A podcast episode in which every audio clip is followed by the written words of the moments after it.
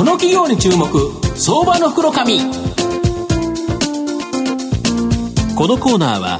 マイナンバーセキュリティのパシフィックネットの提供 SBI 証券の政策協力でお送りします。ここからは、相場の福の神、SBI 証券投資調査部シニアマーケットアナリスト、藤本信之さんと一緒にお送りします。藤本さんよろしくお願いします。毎度、相場の福の神こと藤本でございます。こんにちは。よろしくお願いします。よろしくお願いします。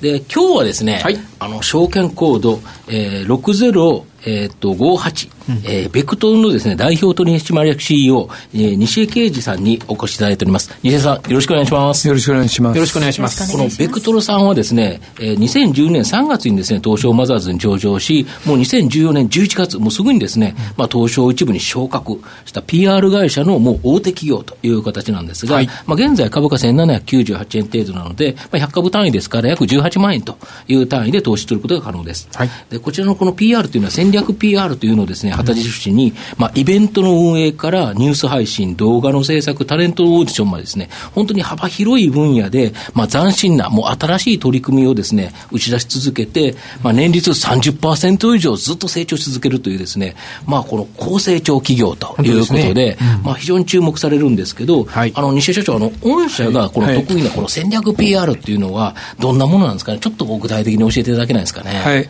あのまあ、戦略 PR っていう言葉ちょっと分かりづらいと思うんですけど、はい、あのまあ、僕ら簡単に言うと、物を広める会社なんですね。はいはい、で、物を広めたいと思ったとき、やっぱみんな頭の中にあるのって広告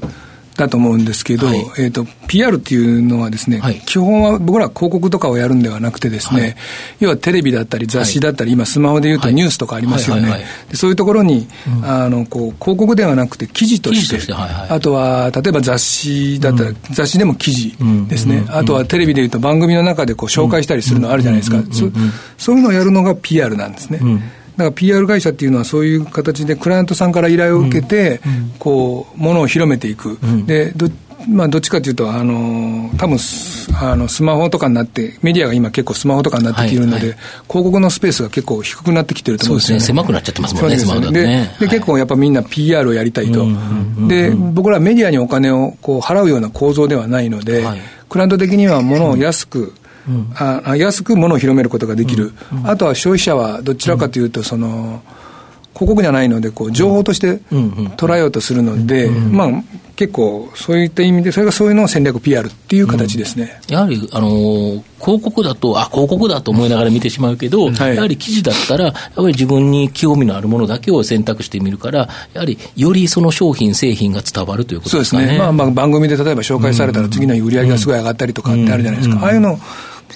やっていくのが僕ら PR 会社っていう形ですね。なるほど。はい。で、本社の場合、その中でもですね、はい、まあ、動画広告に最近非常に注力されているようなんですけど、はい、具体的に、まあ、他社となんか違う動画広告らしいんですけど、はい、どういうような広告なのか、まだなぜですね、そこに注力しているのか、教えていただけますでしょうか？まあ、基本 PR だったんですけど、今急にこう、どうですかね、えっ、ー、と、動画の時代になってですね、うん、それは皆さんが多分スマホ文字出しだと思うんですね、でスマホ持った時に、ちょっと前まではニュースぐらいだったんだけど、今ボタンを押したらすぐ動画が、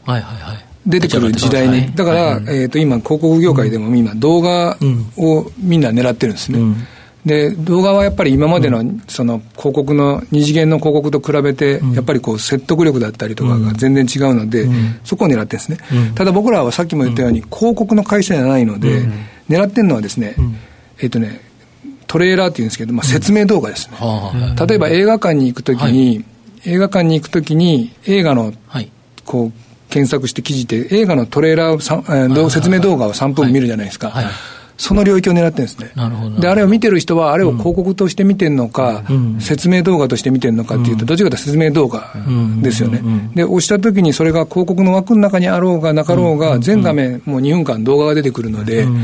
ていう領域があってですね、そこを僕らは狙ってる。例えば分かりやすく言うと、某有名なブランドの発あのプレスパーティーをやるんですけど、うん、その発表会みたいなのをやって、うん、そこにタレントさんが来ます、うん、でも次の日、ワイドショーとかで取り上げられるんですけど、そこの商品取り上げられるわけではなくて、そのタレントさんぐらいしか、そうですね、後ろロゴがあるだけですよね、ぐらいになっちゃうんですよね、ただ、それだったらその、そういったイベントとか記者発表会みたいなのを、僕らは大体1分半ぐらいで撮るんですね。はいはい。例えば某、あの、高級会社の、この前もやったやつね、高級会社の発表会を取って、どういう商品か1分半ぐらい見たら分かるんですけど、それをタダで取って、ですごいかっこいい動画にして、それを、え例えば、あの、その、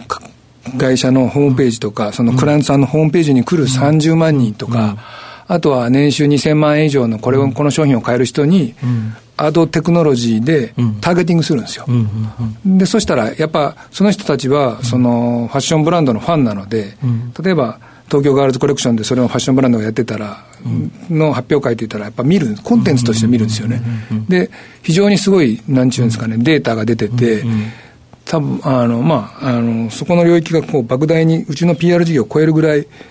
ぐらいこう大きくなりそうな事業なんで、まあ、本社の PR 事業ってかなり大きいじゃないですか、大き、ね,、くて、しかも3割成長をずっと続けてる、はい、それを抜くようなっていう感じぐらい、まああの、でかい市場になる可能性がありますね。あそうですか、はい、これはやはり2、3年とか、それでもう、いくぐらいのと、僕らは考えあの思ってる感じですね。そうすると、今の業態に対して、それにオンされるわけですよね。とすると、かなり今のあのいわゆる売り上げよりも伸びるという感じですかね。まあ、その方向ですね。方向という形ですね。はい、なるほど。あと、もう一つですね、お聞かせいただきたいのは、実は先あの先日ですね、まあ、東証一部の昇格記念パーティー、はい、まあ、こちらの方にあの、藤野参加させていただいたんですけど、はい、まあ、御社が今後の展望として、はい、まあ、グループ内に10社の上場企業を抱えるという目標を抱えられたと思うんですけど、まあ、御社が例えば投資する会社に、ユニークな会社がいっぱいあると思うんですけど、はいまあ、いくつかちょっとご紹介していただけないですかね。わ、かりました。一個、まあ、あの例えばうちが一個子会社でやってるのがあって、はい、ピッタブリッドっていう、はいはい、えーとですね、これ韓国のバイオの会社なんですけど、はい、髪の毛が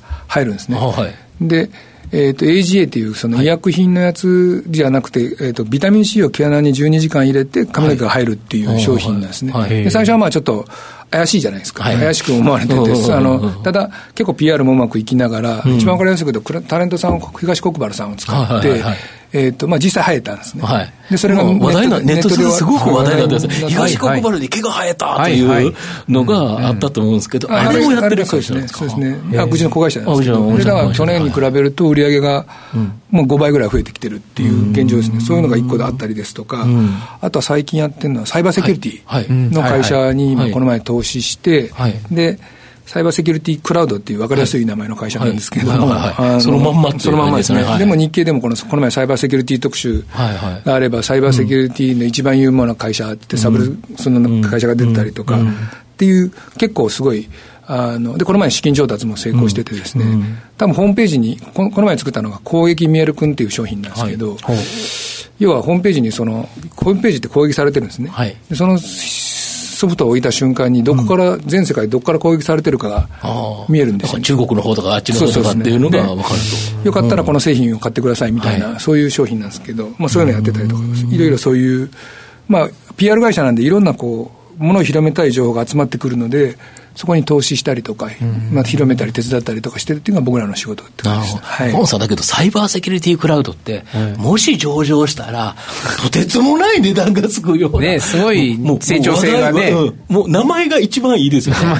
名前、やっぱり、あの、ありますね、名前はね。明らかに、名前って重要で。重要ですよね。はい。やはりこれがですね、なんか漢字でよくわからなかったらですね、いくらあれでも難しいと思うんですけど、まあ、サイバーセキュリティにクラウドというと、もう世の中の流行りをひっつつけてまとまとめて入れちゃったっていう。仕掛けるのが PR 会社なんで、そういう意味では、単なる PR、単なるっていうか、PR 事業だけじゃなくて、いろんなその投資事業というか、やっぱり将来への種まきっていうのは一生懸命やられてるということですか？まあそうですね。はい、それと、海外事業なんかも相当、海外の力入れてるみたいですね。クールジャパンとかビジットジャパンとか、日本の食を広めるプロジェクトとかっていうんで、まあうちの会社、アジア、上海、香港、北京、インドネシア、タイ、ベトナム、台湾とかいろいろ攻めてる感じで、まあ、今やっぱジャパンブームみたいになってきて、まあ、ブームになってんで、そこを僕らこう最前線で手伝ってるっていう感じですかね。やはりそこでやっぱり PR して日本の良さを伝えるっていうところでは、もう御社の力がもうぜひ必要ということですね。まあ、海外も結局海外で逆にマスメディアがないので、必ず PR なんですよ。日本みたいに分かりやすいこのキー局がないので、もうイベントやってメディアに取り上げてもらって、みんな SNS で話題に、ソーシャルで話題にしてて、あとさっきのニュースで飛ばして、動画で見せてみたいな、まあ PR 会社の領域になるので、まあ、うちに結構今仕事が来てるっていう、そういう状況ですね。なるほど。はい。まあ、最後、まあ、これ全部だと思うんですけど、まあ、御社のですね、今後のですね、はい、成長を牽引するっていうのは、本当にどれになるんですかね。まあ、いくつもいっぱいあると思うんですけど。まあ、でも一番のメインは僕ら PR 業でずっと来てて、うん、で、PR 業自体が、うんあの先ほども言ったように、記者発表会やっても、例えばタレントだけしか映らないとか、ちょっとまあ欠点はあったんですね。たださっき言ったその、説明動画のその領域、ビデオニュニュースリリース、ビデオリリースの事業っていうのが、これが結構その欠点を補うんですよね。記者発表会やって、みんなメディアさんが来てもらって、でその時に、次の時にそこの取って、で知りたい、ターゲティング今できるじゃないですか、あの自分たちが狙いたい30代以上の女性とか、でそこにそれをぶつけることができるので、そしたら、すごいあんまり高くない値段でクライアントさんは9割5分ぐらいものを広めることができちゃうんですよね。だからそこの PR とこのセットっていうのが、まあうまくいきながら、これが同じように全部アジア展開。あ日本だけでなくて、はいはい、できるので、はい、そこを僕らワンストップで、その動画まで作ったりとか、アドテクができたりとかっていうのがうちの特徴ですかね。なるほど、はい、本当だからもう広告、この PR っていうところでは、もう圧倒的な力、プラスその、それこそ子会社でですね、サイバーセキュリティクラウドとかですね、本当になんかマーケットで話題になりそうな会社、もう早くですね、あのいくつかあの、例えば公開なんていうのがあるとですね、それまた楽しみですね。楽しみかなという感じがするんですけどね。まあ、今回あの、このベクトルさん、えっ、と、銘柄項最後、えっ、と、6058、こちらのですね、えー、高成長企業の方に、えー、高級提供の西社長にあのお越しいただきまして、どうもありがとうございました。どうもありがとうございました。ありがとうございました。今日は証券コード6058ベクトルの西江啓二さんにお越しいただきました。改めまして、西江さん、藤本さん、ありがとうございました。どうもありがとうございました。ありがとうございました。証券コード3021東証マザーズ上場パシフィックネットはマイナンバーに完全対応した情報機器データ消去サービスをはじめとする IT セキュリティサービス、そして IT 機器の中長期レンタルなどで企業の IT 化を支援する IT ファイナンスサービスを全国8拠点のネットワークで展開するオンリーワン企業です。マイナンバーセキュリティをサポートする証券コード3021東証マザーズ上場パシフィックネットにご注目ください。企業に注目相場の福の神このコーナーはマイナンバーセキュリティのパシフィックネットの提供 SBI 証券の政策協力でお送りしました。